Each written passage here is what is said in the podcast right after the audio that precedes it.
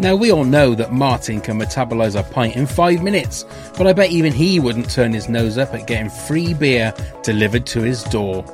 Yes, our friends at Beer 52 are offering our listeners a free case of eight unique craft beers. Just go to www.beer52.com forward slash WTAF and cover the postage of $5.95. Beer 52 is the world's largest beer club. Even Big Mandy is welcome, but not Colin. He's an utter bozo.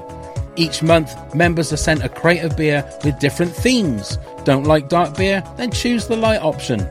Comes with a magazine and two snacks, BLT and crumpets not included. Don't be a cockwomble, just go to www.beer52.com forward slash WTAF to get this amazing offer. That's www.beer52.com forward slash WTAF.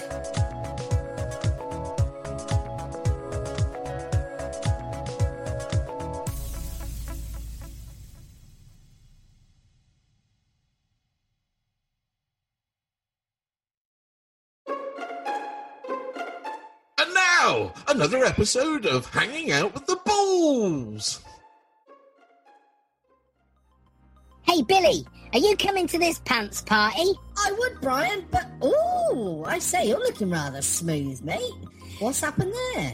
Well, you could look this smooth if you went to manscaped.com. Let me spell that for you. M A N S C A P E D dot com. And I could save you money as well. You How get, can you do that? well, you can get the lawnmower 3.0. That's what I use. Look, no stubble. Ooh, you can see there's not a hair in sight. I'm as smooth as a button. Oh, I'm going to go and order mine before I go to this pants party. Well, I could get you 20% off plus free shipping. Just go to manscaped.com and use the discount code WTAF.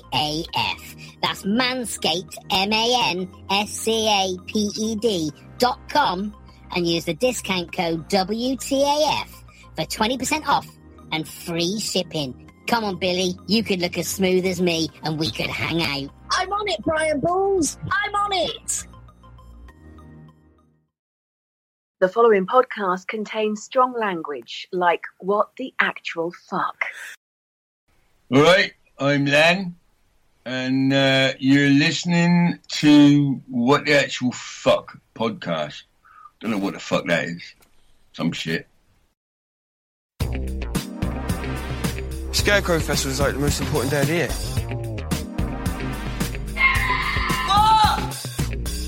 Daft Cow? This is just ridiculous. What the actual fuck? Hey, what the actual fuckers, and welcome to WTAF of This Country podcast. Now, first, he's the man that has just sorted out his parsnip pubes, which is handy, as our sponsor is manscaped.com. It's Neil. Very true. And what a gleaming, shiny pair I have now. Are you smooth like an action man? gleaming, gleaming like a bit of silverware. Oh, that's way too much information. Now, our superfan guest this episode is an actor, comedian, singer. He was part of the Hee Bee Gee Bees. He has appeared in such shows as Drop the Dead Donkey, Benidorm, Mr. Bean, KYTV, and Nighty Night, to name a few. He also hosts the excellent My Time Capsule podcast and was the voice on one of the greatest and best selling songs of the 80s. Now, hold a chicken in the air and please welcome to WTAF Mike Fenton Stevens. Hello. Sorry, I'm just getting this texture out my nose. I do apologize.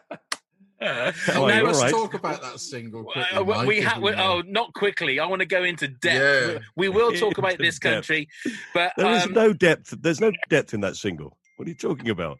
I, I can remember. I can remember. I had the 12 inch. I had the seven inch. I might have even had the cassette single at the same time. It was. It was. I mean, I loved Spitting Image back in the day, anyway. But that song was a phenomenon. It was a phenomenon. And you know, actually, I also have a seven inch and a 12 inch of that, but I don't have the cassette version. And the reason I have them both is because um, I came back off holiday in Spain. In this is in the days when nobody had a telephone that you could actually call. unless you went to a booth and put lots of coins in it. So I came back from holiday in Spain uh, to discover uh, that my answer phone, which was a very modern thing that I had, was absolutely rammed full of messages, all going, brilliant, hooray, congratulations. And I thought, what have I done? I had no idea what I'd done at all. And then I rang Philip Pope, who wrote the music for it, and said, "What's going on, Phil? You've you've written, you've rung me three times saying, you know, isn't it good news? And I, I don't, have you had a baby or something?" Hmm. And he said, "He said no, we're number one." So I then went to W. H. Smith for their record department, which is they used to have, and uh, and I said, "Have you got a song? It's um, I think it's a chicken song," and they said, "Yeah, yeah, it's number one." I went, "Right, um, could I get one?" So I, I bought my own record, and then I she said, "What do you want? Do you want the six inch or twelve inch?" And I said, "I'd, I'd have both, I think." yeah. And she went, "Okay, then." She must have looked at me as if I was completely mad because I was not the the the target audience for this record. She must have thought I was buying it for my child or something. But then I did that really, really terrible thing of um of actually sort of looking at her and grinning and then saying, that, "That's that's me actually." So when you were re- recording that, Can you imagine how been- embarrassing that is, though, for that girl? She I looked at me and she went, she really did the, she did one of those, what the actual fuck? but when you were recording that, you must have looked over at uh, Phil Pope and gone, "What the? F- what are you making me sing? This is ridiculous." Yes. Yeah, we did.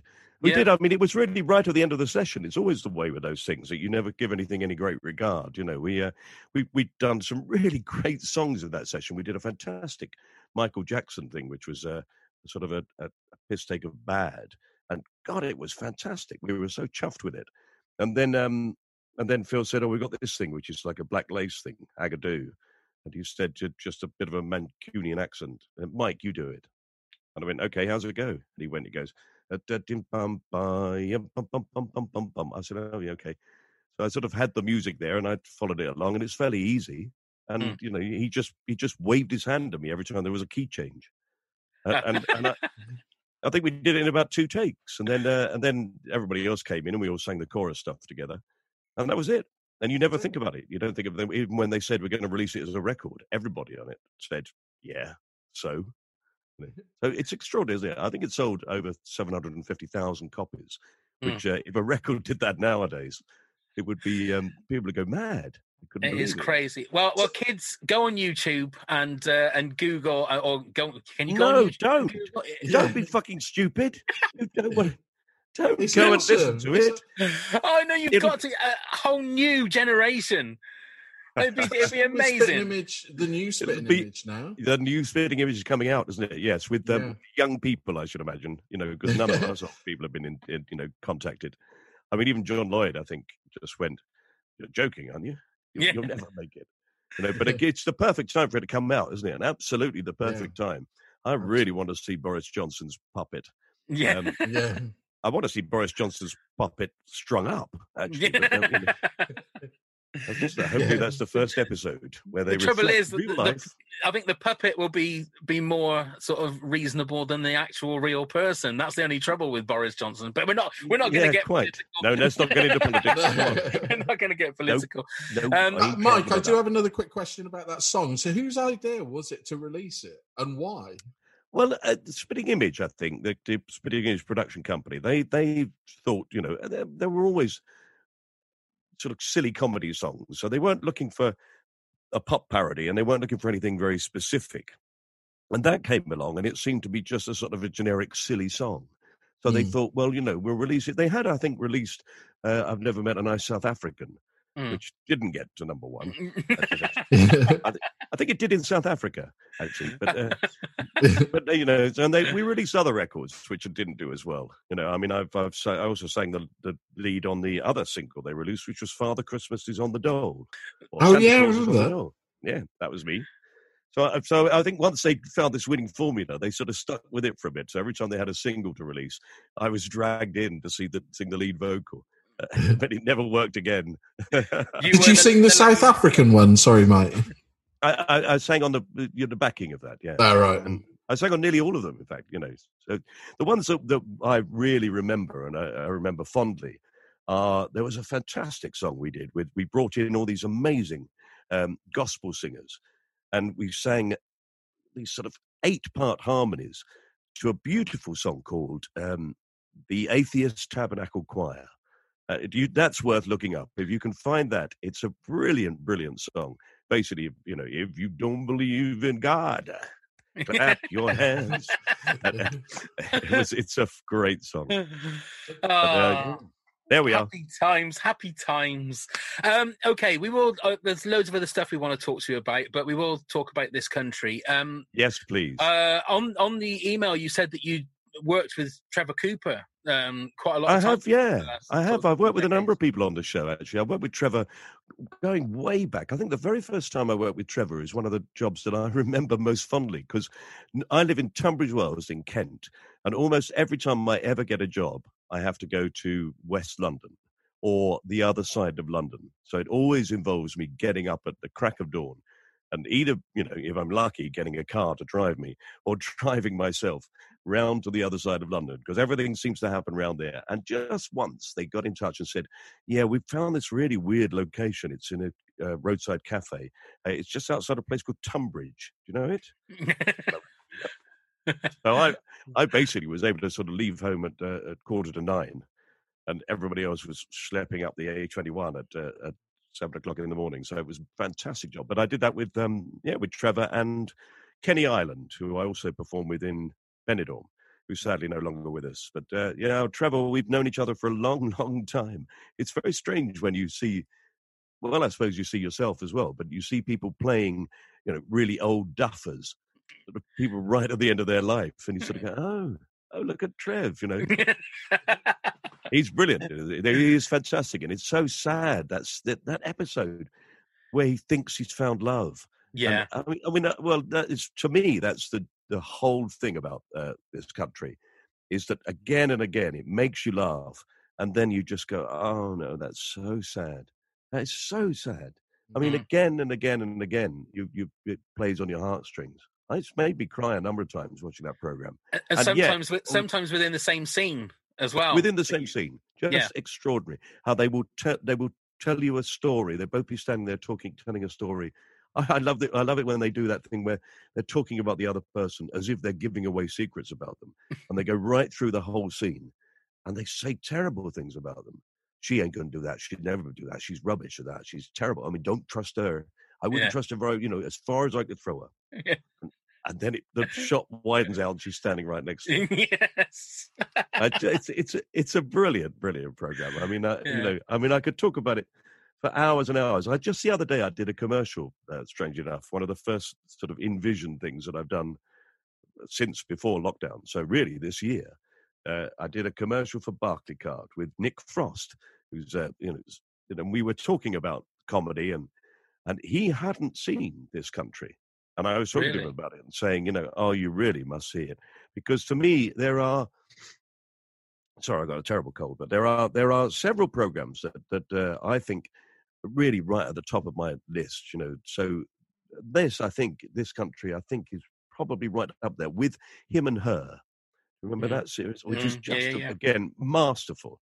I mean, it's a masterful series, uh, and uh, oh God, it's, just they're, they're so beautifully done. I think you know that the comedy in them is so so what he he you know Nick Frost said yeah yeah yeah what about Nighty Night and I sort of go well it, I, I agree but I, I but I think that actually Nighty Night is a bit more extreme you know it's a sort of a, you could absolutely watch this country and believe it was uh, was a documentary uh, I'm sure that people did I'm sure that people tuned Absolutely, they have. Yeah. quite often you know late at night you'd turn you'd flick channels and you'd see them standing you think oh I don't want to watch a bunch of losers in in a Cotswold you know, and you flick over. I think I may even have done it myself the first time I watched it, and then then you then you click onto it and you catch on to what's going on, you know, and God, it's brilliant.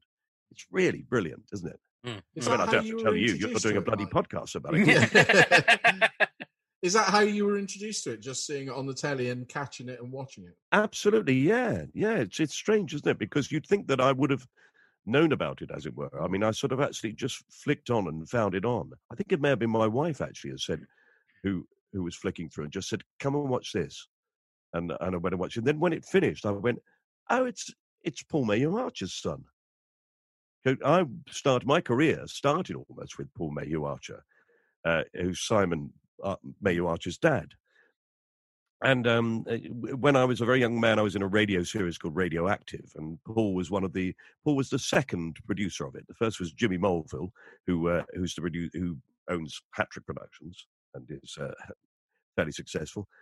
He was the first producer. Then Paul came in and took over, and then he handed over to uh, to um, uh, some other people. You know, we had about three or four through the through the series. But Paul then carried on right through my career. I've done a series called Old Harry's Game, which is with Andy Hamilton on Radio Four. For we did it for 16 years. We did loads and loads of series of it. And it's a brilliantly funny comedy. If you ever if you're interested in sort of the history of comedy, Mm. it's a great thing to listen to.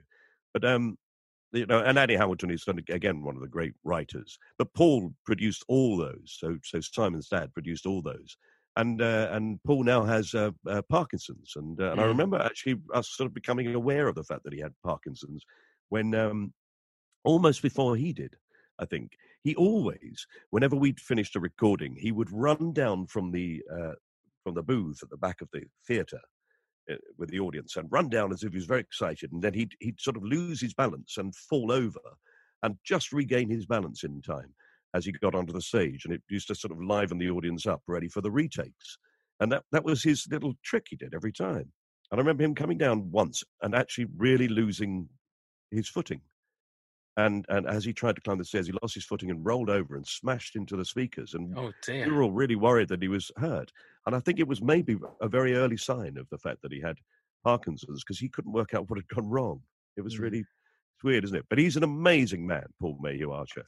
He Well, still we've is. I mean, we, we've interviewed him as well. here, yeah, Yeah. we have, and I was listening to him on your podcast, which Oh, we will yeah, talk yeah. about a little bit later on. And I thought it was just he's he's one of those guys that that he doesn't dwell on the fact that he's got Parkinson's, no. but he, he he's he's like really upfront about it, and obviously he uses comedy as a way of of um, dealing with it. And I just find it fascinating, and he's hilarious. I thought that was a lovely episode that you did with him. Oh, bless you. No, well, I've known him a long time, so it's always difficult when you're talking to friends because you think to yourself, well, we're having a good time. You don't know if other people are having a good time as well, you know. So, Mm. so I'm glad. I mean, actually, you're right. My wife says it's her favourite episode Mm. of, of, of all. We've done 35 episodes now, and you know, there are others that I uh, like as well, but uh, I can see why. He's so naturally uh, charming, funny, and at the same time serious. You know, he's, Mm. he's so, you can see how a man like him would produce to Sunlight. I, mean, so I remember Simon coming to recordings that we did as a little boy. You know, I remember this little boy turning up and always being interested in the comedy, always being interested in why the comedy worked and why a joke worked. So he's he's obviously you know, inherited exactly the same uh, skills that his father has, because um, that thing of knowing that something is going to be funny and knowing that actually leaving the pause and when to cut in and when to go wide and all those all those great skills. I did. Um, I think it may have been one of the first things that Simon did as a producer. I was. Um, I, I, I think it was with with. Um, it was might have been the pilot of of um, of Josh with Josh Widdicombe. Mm. that Simon also produces. And strangely enough, I played the father uh, to Celeste Dring, who's It's also Kaylee. Yes, It's Kaylee. Kaylee. Mm. who's the brilliant Kaylee. And you know, when you compare her playing Kaylee with her also then playing, uh, she doesn't say Beatrice, does she? She plays the other one. who did- the- the- the- she's in the Uh, In, in the Windsors, yes, that's right. Yeah. yeah, yeah. It's extraordinary. I love seeing that. I love seeing it when people are, when people absolutely, you completely accept that that's who they are. Mm. And then you see them somewhere else and they're completely different. You know, Yeah. it's a, it's a wonderful thing to, to see. I mean, I've, I've spotted, when we did this episode of, of, um, of Josh, I really like it when I come across a young actor that I think, oh my God, you're good. You're really good, you know. And and they, they they keep you on your toes. You know, you think so, well, I've been doing this a long time, so I sort of know what I'm doing. And then somebody comes along and does it in a way that that really makes you sit up and take notice. And she was one of those. I immediately thought, yeah, no, she's she's going places. She's also it's not necessarily a question of becoming famous or going places and becoming successful. She's got a career. You can Mm. tell right from the start she's going to have a career. She's, you know, Mm. she's the sort of person that you would want to constantly employ, and and that I think is the trick to being an actor, is to is to be someone who you know who people like working with, and know that you can do the job. You know, and she was obviously that right from the start. But I'd never come across, um, I'd never come across Daisy May, or um, what's her brother's name? Charlie. Charlie, that's it, Charlie Cooper. Yeah, I'd never come Mm. across them before, and uh, it's it's interesting when you so so you know I didn't know who they were at all, and then to see them do it, and God, he's brilliant, Charlie. He's really, I mean, she's fantastic, but I there are moments with him where you think that must be you. It you must be like that because it's so beautifully observed and Mm. beautifully done. The little laugh that he does quietly and right, it's it's almost inaudible sometimes, but sort of the laughter, that that nervous laugh that he has, God, it's genius. It's, it's Mm. absolutely genius. So, Mike, when it comes to um, obviously we've had season three, and and from what Daisy and Charlie have said, there will be no more, although we do hopefully in a few years there will be. Oh, What what's be your favourite series out of the out of the three? That's a very difficult thing to say, isn't it? I mean, I can see watching. You know, I haven't watched back a lot. Uh, I've sort of gone with it. I've followed the journey, so it's difficult to remember what I've really loved about season one, about the first series. And I, I think that actually, I think it's probably the second series because they really relaxed then, and they, and they Mm. really relaxed into it, and everybody knew exactly what they were doing, and they didn't push anything. Nothing was pushed. Although you know, I, I still think that maybe my favourite episode uh, is is the second episode, the very the second episode of the whole thing, which is Rob Robinson.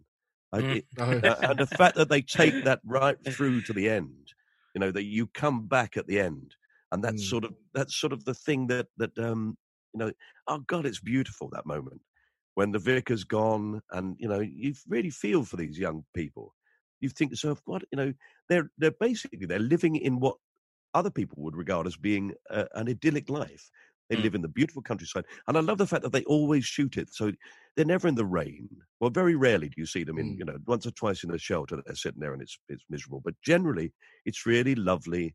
There's you know summer sunshine, late summer sun, long shadows in the evenings. It sort of looks idyllic. It looks perfect. And then you have those. You realise that actually, at the same time, they're nearly always in the kitchen. Mm. You know, even though outside there's this beautiful countryside, so that when they go to the wood, when they the steam traction, you know, th- Steam Fair, on, yes. and, and they just get where are we? They're completely lost. They don't know the environments around them. You know, I mean, for them going to Swindon is a big journey, but they don't. know. And then they do that thing where they they go up and they go back and they look back at the village at one point and they they go, oh, I've never been up here. Mm. And you think it's just little phrases like that all the way through it that really tell the story of these people, really puts them in in a place. And you realize that although they've got all this, it's no good to them at all. Because one, they haven't got an education. You know, they just don't know anything. Although Mm. he's amazingly sort of how does that how does you know Kurtan just the, the, the things that he's obviously picked up as a character as a person through life because his references are from everywhere aren't they they're sort of Yeah. Yeah. mythology and everything but you probably the chances are that he's picked them up through game playing you know, Yeah. that's Or, or I thought his nan, because he likes to Sorry? have a natter with his nan. I thought it was with with his his nan nan. oh yeah maybe maybe maybe she's maybe she's the one that's got this broad Mm. knowledge that you know you never he's not interested in watching the telly or anything you know so it's it, he doesn't seem to be interested in that at all he is a talker isn't he he likes to Mm. talk Mm. and and uh, when those sort of references and the, the sayings that he, he comes out with which are clearly picked up he's gleaned from all over the place and you think to yourself what fundamentally you are looking at at, at at a, a young man who really is very bright. And yet he's had no education, nobody's done anything with him. And he sort of he sees things in a very complicated way. And that's what makes his life so complicated. The fact that he just finds, you know, the idea that he would mention somebody from school and say, Well, you remember, he was there two weeks. You remember, you remember Rob, Robert Robertson. they go, No. Yeah. yeah, you do.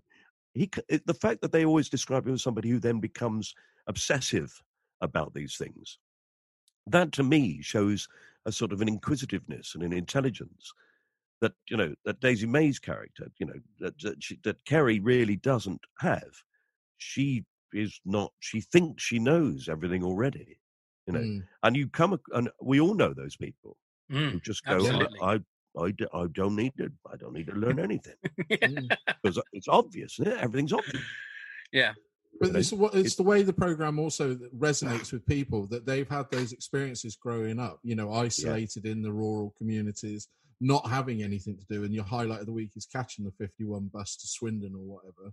Yeah, And that's where I think a lot of the audience are addressing it and appreciating the program.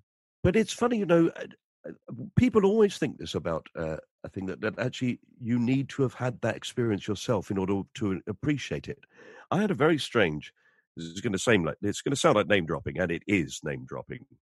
Uh, in as much as I went to a BBC party after the first series of The Office had just gone out, Mm. and it wasn't terribly big at that point. But I cornered Ricky Gervais and Steve Merchant and said, "God, that's brilliant! It's a brilliant program." And they went, "Oh, right. Did, what did you used to work in an office?" And I said, "No, I've never worked in an office. No." And they went, "Well, you know, how do you get it?" And even after the first series of that program, they were still convinced that really their audience were people who knew that world. Yeah, yeah. And you don't have to know that world. You don't. I don't know the world of a Cotswold village and people hanging around in bus shelters. I don't know that world at all. But I absolutely appreciate what it would be like to be in that world. Mm. You know, and it's the same. You look at that progression. I think that that that whole progression of those things, going from programs like, and our our site, um, people like us, which is not a program that's mentioned very often nowadays, Hmm. unfortunately, because it starred Chris Langham, and he's sort of persona non gratis. Yeah. Mm. Uh, and uh, but he was a brilliant, brilliant comic actor for all his foibles and faults, and that is an absolutely uh, astonishing series. Uh, People like us, two series of it. So if you've never seen it, it's, it's amazing. You should watch it. Almost everybody in it uh, is now famous, apart Mm. from me. I would say. Uh, so I no no no. I think you're famous, sir. I think you're famous. I don't think you realise this. You've got that face. That's the thing. You have that. I, I, I, yeah. But you look at that progression. You look at those people, like you know. And so I was talking to Tom Goodman Hill, who's uh, who was in the office, and he was also in People Like Us, and he sort of said that you know, in Ideal with Johnny Vegas, those sort of very naturalistic things. And John Morton wrote uh, People Like Us, and then he went on to to write uh, uh, 20, 2012 and W1A, and that style of doing something. I, I would like to talk to them to them and say, you know, how much of it is is improvised or how much of it is worked out before. You know, Mm. how how strict are the scripts? Because you can never tell. I mean, people like us was absolutely strict. There was no improvisation involved in it at all. It was completely. Even the uh, I've got a director's director's note from John Morton once where he said to me, "the the um that you said in that uh, sentence is an er." Yeah so it's that detailed uh, but you then have to learn the thing incredibly uh, incredibly well so you can then say it as if it's just come out of your head Mm. secret of all acting really i mean i still remember lines in it where he said to me uh, so do you do you uh, do you think you've lost your faith i would played a vicar in it strange enough and you know terribly envious of, uh, of the vicar in this country but never mind i'll play them all you know. But actually, I, I would never ever have played it as brilliantly as he plays it. It's uh, Mm. fantastic. But anyway, uh, John Morton said to me, um, gave me this line. He said, "Do you think Chris Langham said, do you, do you think you might have lost your faith?" And and I, I said, "No, no, no, no, no, no, no, no, no. Y- yes, possibly." And but that is exactly as it was written. The Yeah. nose, the the sport, the stops, everything. And I've learnt it, you know. So I still have that muscle memory of of having forced it into my head exactly as, as it was written. So it would be interesting to find out. I might talk to Trev actually and, and just say, you know, when when you're doing it, because it, I can see there looks to me as if you know there, there's there's an element of improv in it. I've never asked anybody. oh, Mm. we Anyway. have. Yeah, we you have. you know. Yes. Yeah, we've. It's been a question that's been asked to us many times, to ask Mhm. them as well. But um the third series, I believe they allowed more improvisation, whereas before it was mainly all scripted. Yeah, The majority, the majority of it is scripted. They were on such a tight budget and such a Mm. tight timeline that they didn't really have time to do it. But I think they had a little bit more time in regards to. it's very filming it. difficult to edit things. I think when you don't. I, I suspected that it would be done like that. That actually they would know what they were doing, and not just be making it up. Because you can do things also, then, and you think to yourself, "Oh, that was really funny," and then when you get back to editing it together, you go, "Oh no, it sort of gets in the way. It's it, it doesn't really work," and you can see that it's a cheat. You know, uh, so yeah, best to work out the script beforehand, learn it, and then have the brilliant skills that they have to make it look as if they've just interrupted each other. Mm. Exactly, and make it look natural. Exactly. As an act, as an actor, Mike, is it is Yeah. improvisation something you enjoy doing? I do enjoy doing it. I have done it. Um, it, it, it, it does frighten me a bit, you know, because I, because I know other people have much greater skills when it comes to improvisation. Mm. Uh, I think the reason I like it is because in order to get good at it, you have to relax. You have, in order to be able to do it well, you have to be at ease. Otherwise, your brain sort of uh, freezes up. You know, you, everything comes at you too quickly. You're too worried about other things. You can't concentrate on what you're doing. But if you're absolutely relaxed, all those games that they play in improvisational things, where, you know, for example, you start telling a story and then somebody points to someone else and they pick it up immediately, and then they point back again. And they, have you ever seen those games? Yeah, just yeah. all those sort of things. The only way to do them well is if you're relaxed, because then when you're at ease and relaxed, everything seems to have you know, more space around it. You, know, you you feel as if you, there's more time available. You know, and I I, Mm. I I do love the process. We did with Nighty Night. I was in Nighty Night, and we with Julia Davis, and there was there was a a strong element in that of absolutely what we're saying, which is learn the script, do it. But then every now and again, Julia would come in and say, "I've just had a brilliant idea. Let's do this scene." And uh, and we said, "Well, what is it?" She said, "Well, just sort of follow me." And occasionally we would do improvised scenes in it, but Mm. actually, very very few of them made it into uh, into the final program. Mm. They were great. They were great fun to do because you never knew what was going to happen, and they and it, we would always end up laughing. I was going to say, actually- Nighty Night have got some of the best bloopers that you can you can see. That you Oh, on God, YouTube. yes. Yeah, it must Yes, have been well- hard trying to just keep a straight face. Well, uh, particularly once uh, Mark Gatiss came into it, he's Yeah. a terror. He's a, he's, a, he's terrible. You know, he just he will just go at the, at the slightest thing, and uh, uh, which is a joy to be working with. But uh, you know, it means that filming is it shows shows how relaxed he is. I think you know. Mm. And that's why he's such a great performer. You said just a second ago about the fact that you're not famous. Now I'll, I'll tell you a little story that I my my daughter one of my daughters asked me, "Oh, who you got a podcast with this week?" And I said, "Well, it- it's uh, an actor, Mike Fenton Stevens." And he went, "She went, "Mm, no." I said, "Can you remember?" I said, "Can you remember Mr. Bean? I mean, the episode when he was in the hotel and like he was wolfing down all these oysters, and then there was a gentleman there that took a sniff of one and went, "Oh no, no, no!" And she went, "Oh my God, you're talking to him!" I went, "Yeah, that's the one I'm talking to." So there we are. But so- again, you see it once again. It's interesting, isn't it? That that scene with Rowan, we must have spent three or four hours rehearsing that scene before Right. we filmed it.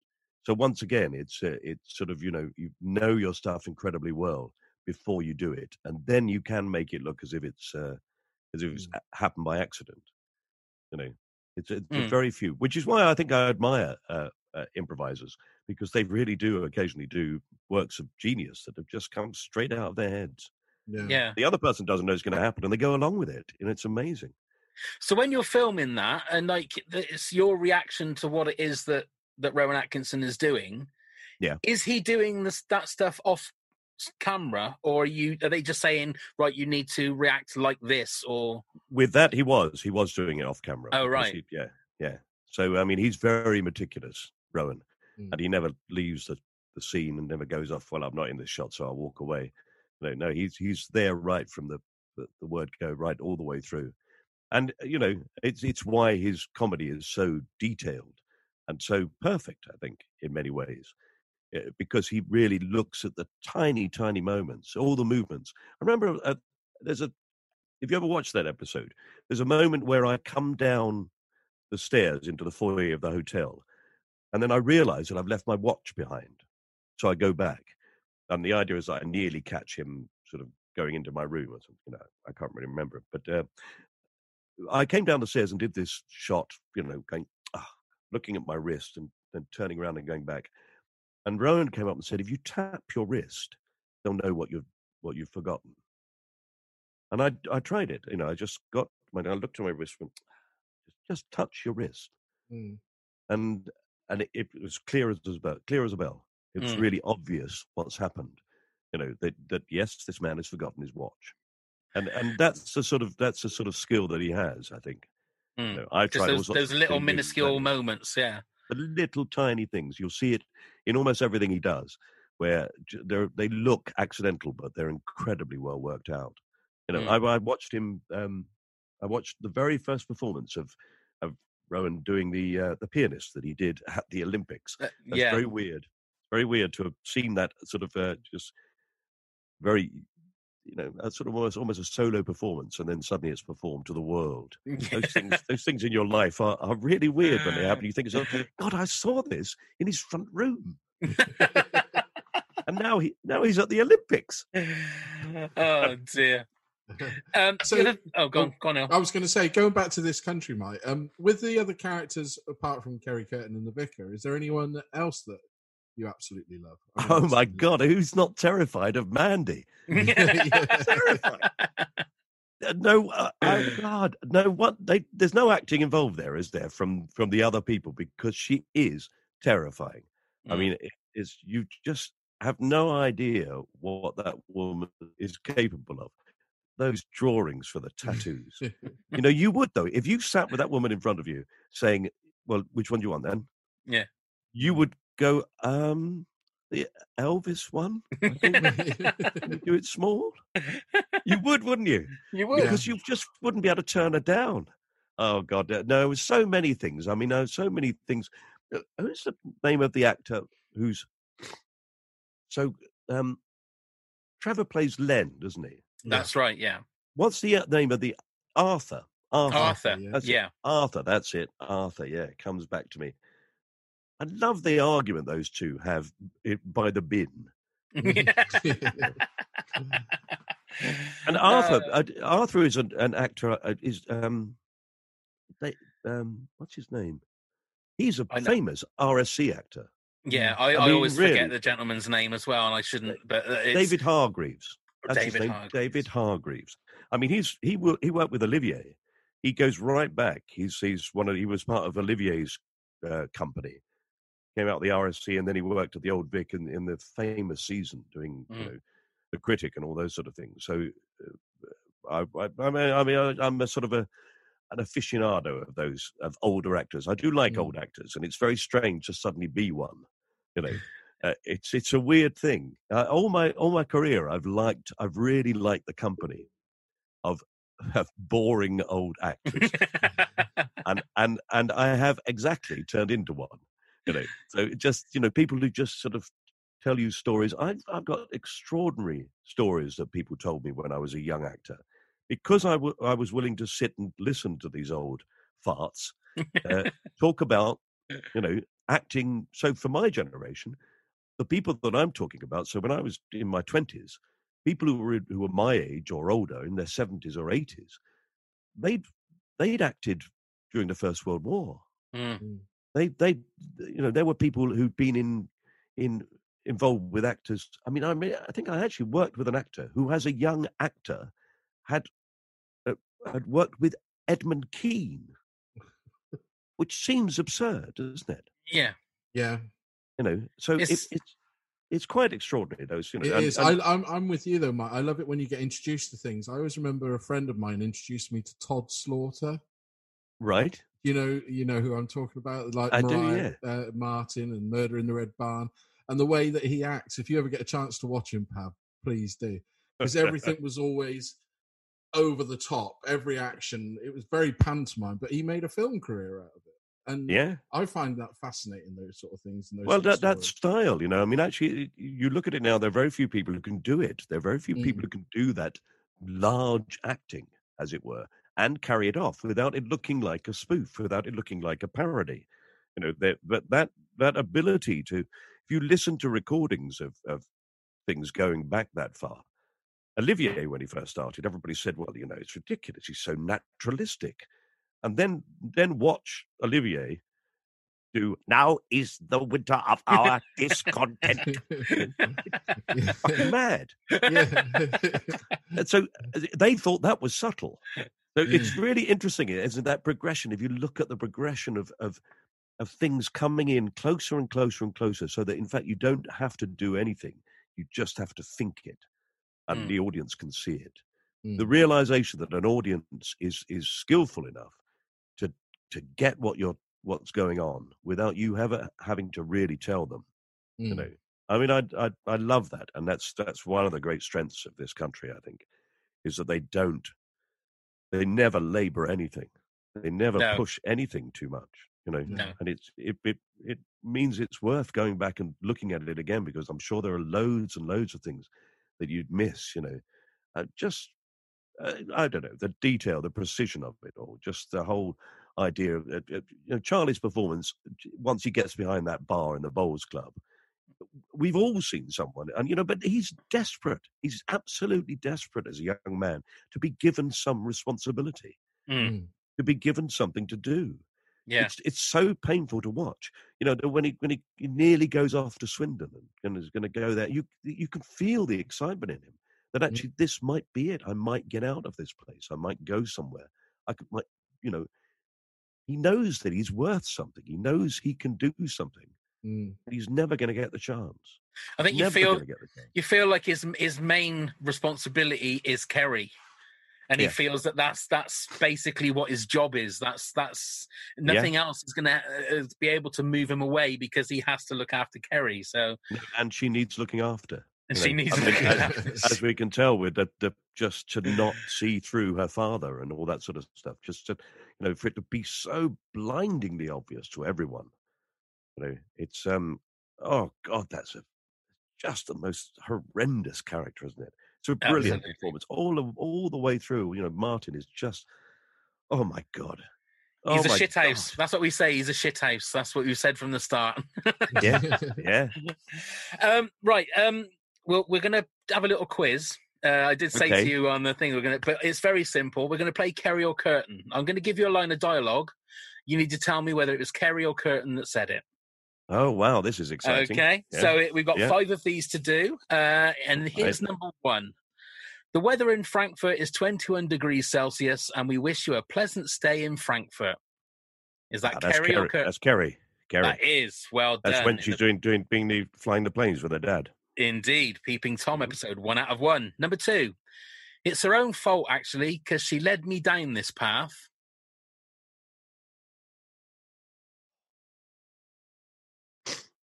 Um, uh, no, I, I'm going to have to guess. So I'm going to guess Kurtan. That was actually Kerry. Random Where- acts where- of where's it from? kindness. That's random acts of kindness when she got Sophie back because she thought that Kurtan wanted to get back with Sophie, but actually he wanted to make things better with the vicar. yeah, so uh, yeah. So uh, Oh. question number three. Uh, I didn't say anything because I knew you'd react like this. that's got to be. It's got to be Kurtan. No, that's Kerry. That's in the that's in the driving lesson episode when uh, Kurtan finds out that uh, June is have is opening a garden up. Yeah.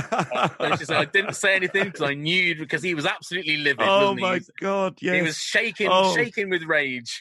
Oh my god! That shot of the shot of that poor woman picking up her bag and getting up out of her chair at the end of the day, Yeah. waiting for people to come into her garden. It, it's just, it's so beautiful because it's so far away and so small, but it, it it's gut wrenchingly painful, isn't it? Mm. Yeah, and Wow. she slashed Anyway. slashed her price from fifty p to twenty p or whatever it was.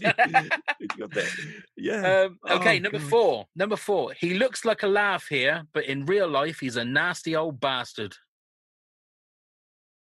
Oh yeah, no, it's got to be that, that's got to be Kurt. That's Kerry again. No. That's, extraordinary. And you know, I would never have guessed that their lines were so that in fact they say things. They just that really sounds like a Kurtan line, doesn't it? Yeah, well, that, that's when uh, Kerry is staying up. It's her birthday, and she's waiting for the Nighthawkers on Facebook, and it's only a, a Gramps, a Grumps that has uh, That's the said, only one. "Yeah, So uh, yeah, he's he's a nasty old bastard in real life. So that's one out of four so far. Terrible, Uh, terrible. Uh, they've all been Kerry so far as well. So number five, the only thing we had in common really was stealing. Is that Kerry or that Kurtan? I remember that line.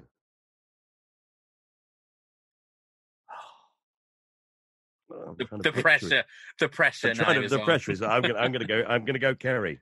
It was Kerry. It was Yeah. it- all of them were Kerry. That was letter from Slugs when she's Ah, uh, of course getting- it was. Yeah, from Letter the from from the uh, from the uh, the dump where she's buying. All that all does. All that does is make me realise that I have to watch them all again. and, and that means my wife is going to come in and find me sitting with headphones on, just looking at my iPad, going, "What are you? Oh, you're not watching it again, are you?" yeah. And what's not to love when you do? That's the problem, isn't Indeed. it? What's True. not to love? No, I was when I was listening to your podcast with Paul Mayhew Archer. You was talking about um, the fact that you had eight auditions for Beauty and the Beast, Yes. and that it was between you and Derek Guyler. Yeah. No, not Derek Uh, Guyler. Oh, wasn't it? No. Well, I did say it was Derek Guyler. Oh, but in it fact, wasn't. In fact, it was. It, uh, I, I don't know. uh, Neither of us spotted the mistake. It was actually Derek Griffiths. Derek Griffiths. Of course, Derek Guyler was. Um, Derek Guyler was the the, washboard the man. Sykes. Yes. He used to play the washboard. He was about. I think he, it, if it had been him playing it, he would have been about eighty at the time. He, he couldn't have survived. realised. He could never have survived a year. It would have killed him off. Can you imagine it? Be our guest, chicka-chum, chicka-chum, chicka-chum, our guest, would have been terrible. I'd like to see it. That's only just. I've even wrote Derek Guyler on here, and it never know. clicked that that was he was from like the Eric Sykes show and stuff, wasn't he? It was, yeah. The- oh, oh anyway, no, come yes, on now. that's Come on. Sykes. No, no, no, behave yourself. Come oh, on. Oh my goodness! So Derek Griffiths, the, the question I wanted to ask was: Yes. You said that you because you're an actor, you're used. You, you had like three auditions yesterday that they all turned you down and stuff.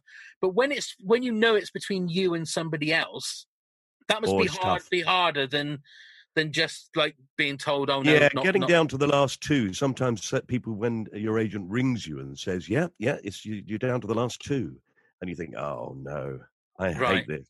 I Yeah. hate the last two. I can tell you a number of occasions in my career where I've, you know, I've, I flew back from Spain where I was on holiday, having a fabulous holiday with my children, swimming around in the pool, and my agent said, "Yeah, they want to see you again for Anything Goes for the West End." And I'd never played a musical in the West End, so in fact, I think I hardly ever have. And uh, every the only one I did was was a complete flop.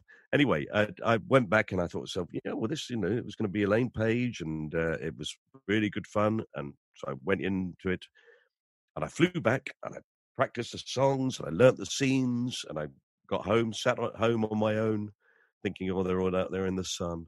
And then I Mm. went into London. I went to the audition. I sat backstage. And they showed me through, and I sat in a little room backstage, and and I could hear the other person, me and them, and I could hear them on stage singing, and they had a beautiful voice. I mean, a really lovely singing voice. And I held on to the thought with, well, maybe they're not as good looking as me. You know, quite good looking. Yeah. And then then I thought, nah, they're bound to be good looking. And then I thought, so well, maybe they're not as funny as me because I knew there was comedy, and it was the the, the scenes that a lot of the scenes I would have had to do with um with a, a very good comedian. Anyway, I can't remember his name, but there were so uh, I thought I'll, I'll hang on to that. And then the person finished, and you could say hear, hear him say, "Okay, bye, bye, bye," and he had an American accent. The character was American, and then he came through the door, and it was John Barrowman, oh, right. and I thought. What a fucking waste of time flying all the way back here. Jesus Christ. It doesn't matter how fucking funny I am. Bastard. Look at him. And it was true. I went on stage and I was really funny. I made Elaine Paige cry with laughter in my audition bit. and I get the bloody part, no chance. Gonna give it to John Barrowman, aren't you?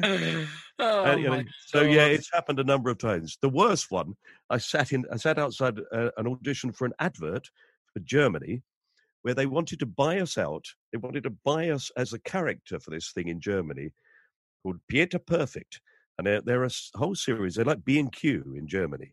They're all the DIY stores, and me and this other bloke just happened to look like a cartoon that they'd carrot they'd always used for Pieter. We looked like him. Yeah. For me and a bloke who looked a bit like me, both with grey hair, uh, but you know, young, reasonably slim. We looked like this bloody character. We sat outside, and just before then, my agent had rung me and said, "Okay, they want to, you to agree to the deal before you go in." And I said, "Okay, what is the deal?" And he said, "So they want a 15-year buyout uh, at a uh, at a hundred thousand pounds a year." I said, "Sorry." they said they want a 15-year buyout, hundred thousand pounds a year. You're not allowed to do any other adverts in Germany. And I went, Okay. well, that's that's. Oh, I don't know I'll get through that. But I was sitting there thinking, it's me or him, one and a half million quid, and oh it was him. God. Oh no, it wasn't John Barrowman again, was it? No, no, he looks he looks nothing like Peter Perfect. no. Ah, well. That would have been one time I could have beaten John. I wish it was bloody John Barrowman. You can see it's a weird life. It's, it's a strange life to go through. You know, sometimes these things happen and people do end up, you know, it changes their lives. And other times, I can't tell you the number of times I've been for jobs where if they'd come along ever, at the time, I thought, wow, this will change my life. Hmm. And then actually, the one time I was in something, we got a phone call from uh, from Switzerland saying, "You've won the Golden Rose of Montreux," and we went, "Oh, "What? Fantastic!" Yeah, the BBC are over the moon. They can't believe they haven't won it for years. And you know, you're, you're the best comedy program, and everybody loves it. You're going to be, you know, they're going to really push it now. You're going to be famous. And we got back, and they cancelled it.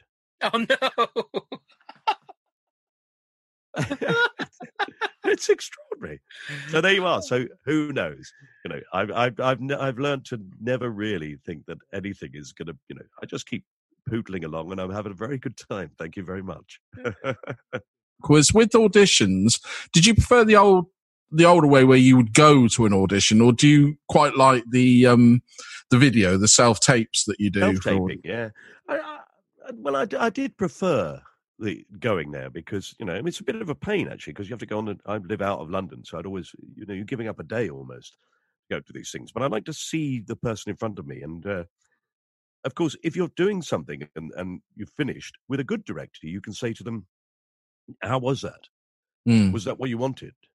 Because you know, tell me, and I can do it differently.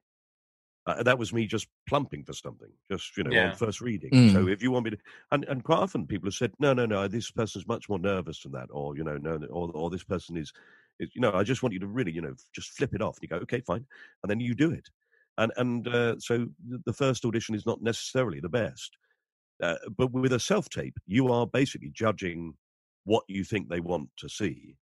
You know, you're allowed to give a couple of variations, but also at the same time, you're slightly nervous about giving too much of a variation Mm. because you think to yourself, well, it shows that you're sort of uncertain about it.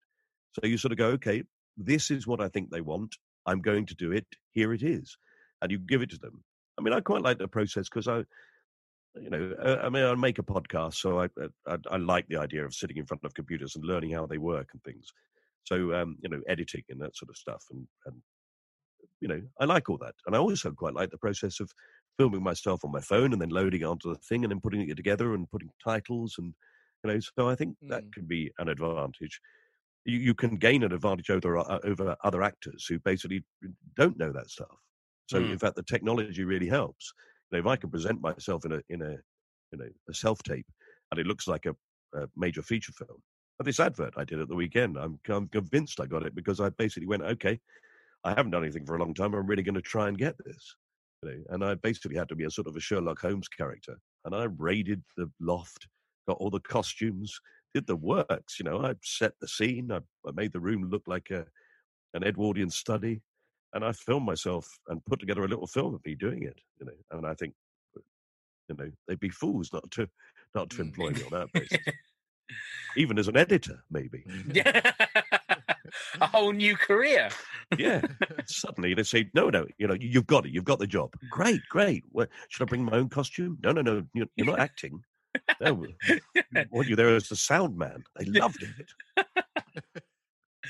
Um, so we we we won't uh, keep you much longer, uh, Mike. We want to thank you very much. That's all right. Uh, yeah, you know, been- my oh, yeah, don't worry about it. My dinner's downstairs. I can always warm it up. Okay. well i've got a quick question about this country again Yes. With um, obviously them saying that this country is over, they haven't ruled out uh, coming back in 10 years' time. Would you like to see that or not? I, I would. I would. I think you know, like ten years' time would be extraordinary. Mm. It's it's always, but people always talk about things like that. You know, they always talk about revisiting something after a long time, see where the people are now. Without a doubt, they'd be in exactly the same situation, Mm. wouldn't they? That's so sort of we know where they're going to be. That's in a way one of the the tragedies of the program is that no matter what you know, whatever happens to them, apart from death, you know, which seems to happen all around them. Mm. Nothing's going to change their circumstance. You know, Uh, Kerry's mum will die, and, and she won't get to do that very funny voice anymore. and uh, and and oh, you know, uh, which will be a shame. But they'll probably by then have an, you know, you just you wouldn't want to lose that. You'd want to have Kerry. What, Mm. Kerry? exactly. you know you the rhythm of that you want to hear that every time you know so i mean i i can't see that uh, you know maybe you maybe you shouldn't maybe you should just should shouldn't mess with perfection because there are so many things where you think so yeah let's see where they are now Mm. and you know uh, uh, we really shouldn't have seen where the trotters were Mm. once they Completely once agree. they got a million once they got a million pounds it, it was it was a point it was a silly thing to do Mm. you know, I shall ask David Jason that myself because I am going to interview him for my podcast. Oh, You're not. fantastic. Really? I know. Yeah, isn't that a coup?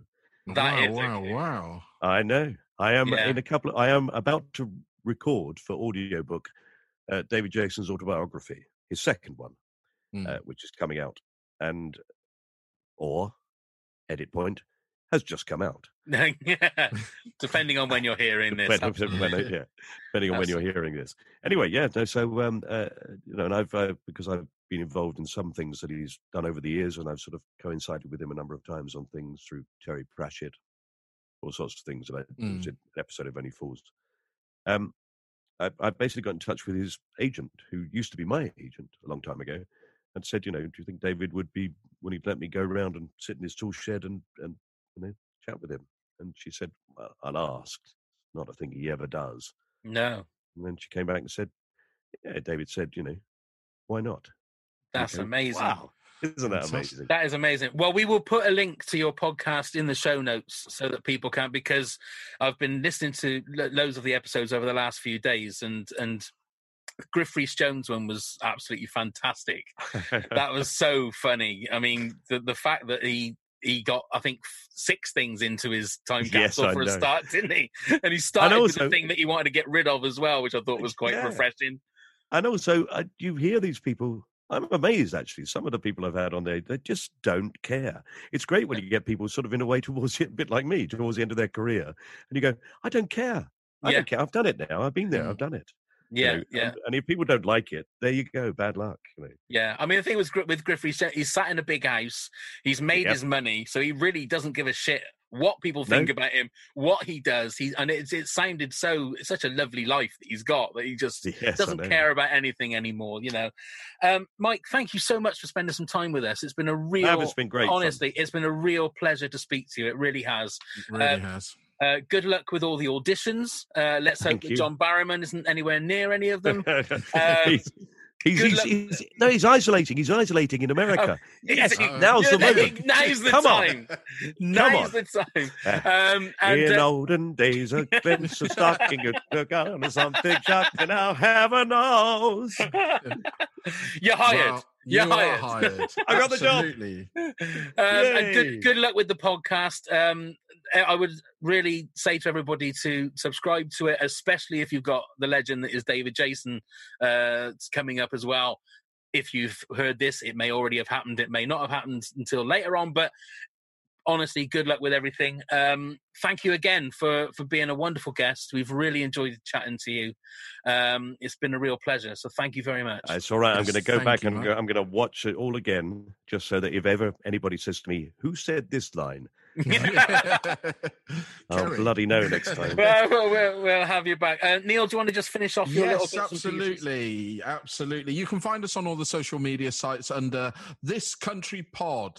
You can email us if you've got any questions or you'd like to talk to us under WTAF this country at hotmail.com. And also do come to our website where you can check out everything that we do, plus tickets to our live show next year in May at WTAFpodcast.com. Wonderful. And you can come and support the podcast by joining our Patreon. It's patreon.com forward slash WTAF. Uh, that's it. Thank you very much, everybody. Thank you once again, Mike. That's all right. Yeah, it's okay. Thank I'm just you. I- I'm just going to go downstairs. A bloke called Rob Robinson's just come round. Who's that? I don't know who you're talking about. I've You got know no Rob. idea. You No. remember Rob? No. Rob, he was- Salamander. yeah, it's Salamander Man. Come. Salamander Man. the latest Marvel creation. Salamander. Thank you very much, Neil. Thank you very much, Pav. Thank, you very much, Mike. everybody else. And go and get plumbed, you fuckers. Scarecrow Festival is like the most important day of the year.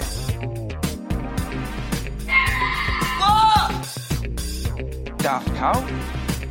This is just ridiculous. What the actual fuck?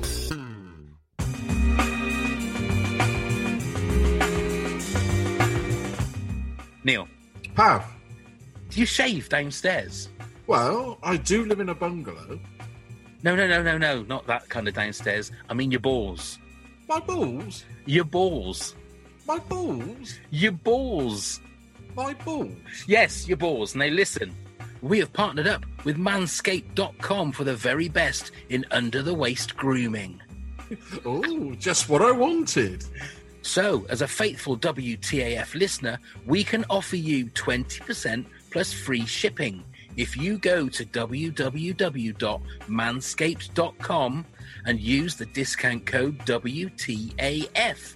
That's M A N S C A P E D dot com. Use the discount code WTAF for 20% off and free shipping. Would you use it? I tell you what, Neil, don't answer that. I can tell you because I've used it and it feels like I'm walking on air. Nice. Go to manscaped.com and use the discount code WTAF for 20% off and free shipping. And how much discount again, Pav? It's 20% plus free shipping. Wow, what's not to love? I'm going to get on that now. Smooth Look out. balls. Look after your balls.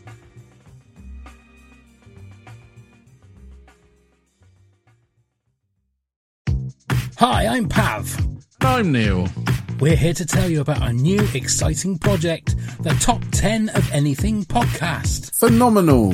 That's right, Neil. We grab a guest or two, pick a subject, then bring our own top 10s to the pod. Yes. It could be top 10 scary movies, top 10 swear words, top 10 breakfast foods, anything. Oh, you saucy devil.